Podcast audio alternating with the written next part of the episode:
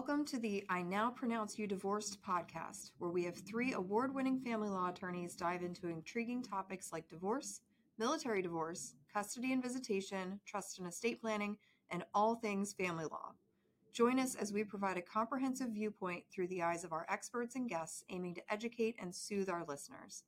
Get ready to tune in because I Now Pronounce You Divorced starts right now. Hi, I'm Charles Hatley with Malone Hatley PC, and this is our podcast, I Now Pronounce You Divorced. I'm joined today by Dan Cuneo and Miss Rebecca Malone, and what we're going to talk about today is something that a lot of our clients go through during this time of year, Valentine's Day time of year, and, that's starting to see everybody posting the, the lovey-dovey Facebook posts or the cards and the candy at a time when your relationship may be breaking down and we kind of want to just sit back and talk about what you can do for yourself during this time period to make sure that you get through it the best that you can going through a tough time and really are able to see the light at the end of the tunnel. So, Dan, I, I wanted to start with you. Uh, do you notice during this time of year clients being a little bit more uh, more sad about their divorces than they usually are? It's definitely an interesting time of the year. And yes, we definitely see an increase in clients either feeling sorry for themselves or they're not as happy with their current situation. And it's the advice isn't always rush to the courthouse, file something, hire an attorney. It's, you know, take a step back. Maybe you just stay off social media for the day or you turn off those notifications so you're not just constantly bombarded or inundated. It's showing uh, pictures of people uh, having a good time together, couples enjoying themselves, or people putting things out on social media because they just want to express themselves in one way or, or another. It's really if you're the client and you ha- are not going through divorce, just take a step back, take a deep breath, and, and know that it's just one day, but you can get through this. However, if you are feeling sad, talk to someone, whether it's a friend or a relative. This is a great opportunity, even if you are amicable with your spouse, have an open discussion and dialogue and and this could be a good segue into where are we at in our relationship? Is this something that we want to try to work on? If so um, have those discussions on what that looks like. If not maybe it's well we might it's time to go talk to somebody and this could be the the catalyst that leads you down that road to yeah it is valentine's day. We both acknowledge that we're not spending it together. Where do we want to go? And, and just try to have those open and honest discussions yeah, the more open and the more honest you are, the more you talk about things, usually the, the better it is. Um, you know, Rebecca, what sort of advice do you like to give people? So I think social media can be so tricky anyway while you're going through a divorce. Um, you have those moments where you're just so furious and so frustrated and you want to vent and put it out there. And more often than not, it's going to come back to bite you in the end. So, one thing I recommend just kind of across the board is get off of social media at least until your case is over, right? Um, because you don't need to be putting something out there. Even doing something like liking a certain post can then get turned back around against you. So staying away from it is really a good plan during this time. Um, one thing that has become really popular is women's groups kind of getting together and doing a Galentine's Day, which I think is really great anyway. Um, and it's super cute and it's a way to still participate in Valentine's Day without making it all about, you know, necessarily being in a relationship. So just having the those supportive, you know, female um, people that are in your life and getting together and doing something fun and supportive and and lighthearted um, can help kind of take away from the romantic overtones of the holiday itself. I think those are those are some of the good things that I've seen um, around Valentine's Day yeah, you know, anytime you can you can spend more time with people that that are maybe going through something similar than you, as you are, or people who actually care about you, spending time in person is, is some of the best things that you can do. And this is, you know, it, it's important to acknowledge that this is a rough time of year, right? You've just come through Thanksgiving, you had Christmas and those holidays, the New Year. You're starting out the, the New Year, then boom, another holiday about love and, family is, is hitting you while you're going through a pretty tough time. Um, what about if there's children involved, Dan? What do you talk to people about then? That's a great opportunity to really embrace that holiday and, and show your your love with your kids and, and spend time with them. That doesn't mean you have to post on social media or make comments about it. Just spend quality time, whether it's uh, having candy or making cards together, whatever the activity is. Just make sure that you're spending that quality time with your your kids so they know that even if mom and dad are going through some type of breakup, that the kids are there and, and you're putting the uh, emphasis on wanting to spend that quality time with your children and even include the other spouse if you can. If it is an amicable divorce situation or separation try to include that other spouse. That goes a long way especially in, in a lot of jurisdictions where i'm licensed that if you can show to the court that you're taking the higher road or that you're wanting to include that other parent that will weigh heavily with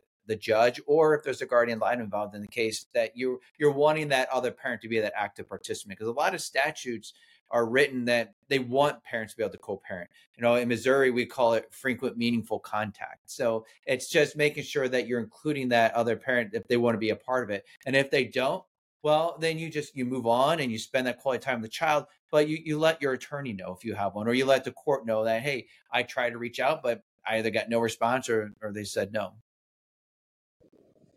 Yeah, exactly. You know, if you can spend time with your children, do spend time with them. Um, and Rebecca, I'm going to ask you kind of the, the opposite question. What if this is the first Valentine's Day that you can't spend time with your children? You know, there, there's a temporary custody or visitation order in place, and this isn't your day. How do you handle that? Right. Not not a lot of good um a good comes out of that, right? Just just no. feeling like you're already cut off from your soon to be ex spouse, and now you're also not getting the day for visitation. Um, good thing about kids and holidays, especially little ones, is that usually the school is going to do some kind of an event, right? There's going to be some sort of little Valentine's Day party, there's going to be some sort of little gift exchange. Um, some schools will let you come in and like have lunch with your child for the day. And so they might be celebrating something around the same time. There might be ways that you can still participate in a party with your kid or go have lunch with them somewhere close to Valentine's Day, even if it's not necessarily your designated custodial day. Um, because again, it's going to be really important to the child that they see both parents and that they have that ongoing relationship and they have those continued holidays and traditions and we're keeping everything as normal as we possibly can. Um, so I think those are a couple of ways that you can still have some participation or some involvement, even if you don't necessarily have, it's not necessarily your holiday with the child. Mm-hmm. You know, or you could do what I do. Convince your kids that, that Valentine's Day is actually February 17th, and that way the candy's cheaper. And convince your kids that, you know, the Easter bunny actually comes the week after Easter. That way the candy's cheaper. And you mm-hmm. can look mm-hmm. at it as an opportunity to really save a lot of money here and you know really sure. do a lot of good. Uh, you know, I, I, one of my traditions is is taking the kids to CVS uh, the day after the holidays to get cheap candy. Uh, but you know, I, I, have advised clients that before. You know, they're like, "Well, I don't have my child for, the, for this holiday. You know, thank you know Thanksgiving, Christmas, uh, Valentine's Day, Easter." And they're like, "I oh, and you know, we Valentine's Day we always did candy, or, or Easter the Easter Bunny always came." And, and I would jokingly say, well, now the Easter Bunny gets to save a little money, right? You know, you do Easter the next week. But you don't, your traditions can be different, right? You know, as I say it in jest about saving money, your traditions can be like, hey, kids, how fun is it to go the day after Valentine's Day and get all the cheap candy from, from the grocery store? Um, but it, it, it's an adjustment, right? You know, it, it's understanding that your life is adjusting. And this is one of the steps of that adjustment. So, so Dan, how do you talk about talk to people about you know the broader adjustment that's, that's happening? It, it's about being flexible, and, and mm-hmm. I always try to tie it back to it, it, look out for the best interest of the child or the children. It's wh- whatever holiday it is. If it's Valentine's Day, Easter, Christmas, whatever day it is, it's it's a day, right? It's a, it's a day on the calendar, but that doesn't mean that you have to miss the fun that's associated with that day. So in this example, if you're not able to spend time with your kids on Valentine's Day, make it another day. Like you said, go the next day and just say, how fun is it? We're going to get you so much candy. You can pick out anything that you want. Right. And, then it's just starting tradition and they'll love it. Or you do it the weekend before. I mean, whatever, whatever works for your schedule. But it, just because you you're not with your child on Valentine's Day doesn't mean that you have to miss out on all the fun that's associated with it. So be flexible. And maybe it's something where if it's in a holiday that's very important to you, if Valentine's Day means that much, talk to the other parent. Maybe you, you can have that holiday or talk to your attorney and make sure that it's written into a parenting plan that Valentine's Day is your day with the kids. And then, eh, you know, moving forward, you can always plan in advance. Or if not, then just make sure that you're looking ahead as to when these holidays are coming up and start, start planning activities. My experience has been kids love when things are planned and they just love having a good time. And most children aren't going to be like, "Oh, I'm not with my my mom or my dad on Valentine's Day." It's what did you do to celebrate that day, not on that particular day. And Rebecca mentioned if your kids are the school age, a, lot of times kids or uh, schools have activities. Go there, participate, at least be there and show your kids that you love them and you support them and, and, you're there for them. You may not be there in the evening, but you can still be there for lunch or just hang out during the day. So I always advise clients try to work with the other side. If not, create your own tradition. As you mentioned, Charles, kids just like to have fun. And if it's the day after, wonderful. If it's beforehand, great. It's just making sure you're you're spending that time and not missing that opportunity to share those memories and experiences with them. Yeah, I like to call myself the cheapster bunny. Um, you know, it, you know, save a little money, but all of this comes with the idea that you know you want to be a part of it. But what if how do you advise your clients rebecca that almost try to be, take over the holiday from the other parent? What would you tell that person? It's like oh well i want to have this phone call on valentine's day and i expect to talk to each child for two hours.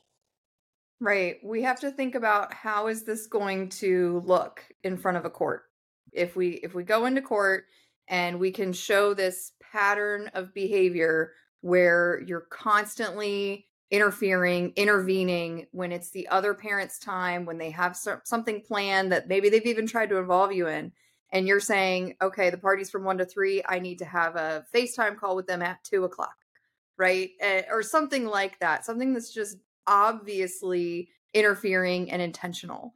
Um, showing the court that you are flexible not that you're necessarily going to ignore your children, right? You don't want to go on the other end of the spectrum and just say, "Fine, it's their time, and I don't, I don't want to talk to them anyway." Um, you still want to participate, but being flexible, exactly what Dan said. If you can reach out to the other parent and say, "Okay, what time is the event? Can we, you know, can I have a phone call around five if they're going to be back and ready, and you know, all of that." Um, and then if the other parent is saying no, that's something that now we can use to our benefit in court, right? So we're constantly looking at how is a judge going to see this? Does it look like you're interfering? Um, does it look like you're being intentionally disruptive? Does it look like you know you're you're trying to do something below board? Um so so just keep that in mind in all of those interactions back and forth. And the more that you can show that you're willing to accommodate be flexible still obviously make sure you get your time. You don't necessarily want to give everything away and say, oh, sure, the other parent can just have every single holiday and that's fine. Um, but you want to be clear with those boundaries with each other too, right? So if I have the children, then during these times, these are our plans. I'm going to arrange for a FaceTime call with you after the fact, after they're home and fed and rested or, or whatever, and vice versa. We should have that courtesy going back and forth. Mm-hmm. Yeah, no, that's exactly right. You know, you don't want if like if this isn't my holiday, I'm not going to try to monopolize the time because it'll turn into a tit for tat, and you don't want mm-hmm. that. It doesn't look good to the court.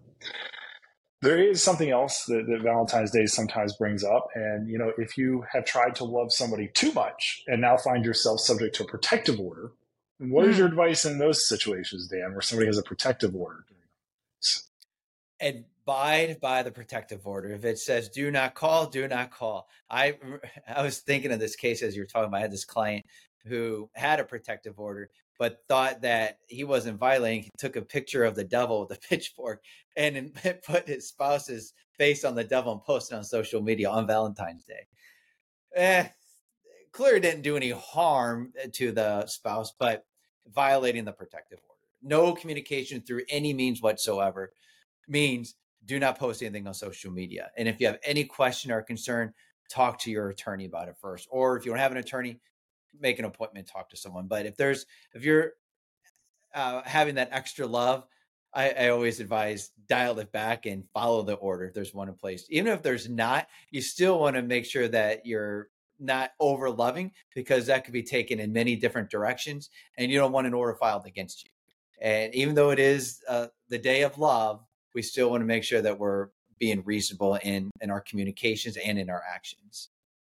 Yeah, you know, it, it you say it sometimes humorously, but we, we do get a lot of cases where all of a sudden, you know, on a, on a holiday regarding like Valentine's Day, I've seen it, where you know the the the spouse that didn't necessarily want the divorce sends 300 text messages uh, on Valentine's Day night, and then boom, protective order, or they start reaching out too much, you know. And, and there is a line that we all have to be careful of, right? You know, and you know, like Rebecca said, stay off social media. Uh, do yourself a favor, get off social media. Be careful when you drink. Uh, a lot of people, you know, unfortunately turn to, to alcohol during this time period. I get it. Turn your phone off. Don't text people. Delete their phone number out of your phone. You know, do yourself a favor during you know these more stressful times. But Rebecca, Dan, I want to thank you for taking the time to talk to us today. Um, you know, you know, talking about Valentine's Day is a little bit different when you're talking about divorce, but it is part of it. You know, these, these changes that, that are, are necessary to go through is part of it. Having different holidays, having different emotions and experiences during the divorce process is normal. So if you know someone you know is going through a divorce and, and you're truly looking for a partner, give Malone Hatley PC a call and, and see the difference that, that we can make. Hi, this is Dan Cuneo with I Now Pronounce You Divorced. Thank you for taking time to listen to this week's podcast. Please join us next week for part two. Thank you for tuning in to our podcast. If you found this episode helpful and you want more informational content, please be sure to subscribe and join us on all major social media platforms, including YouTube. Stay connected for more exciting updates and tips.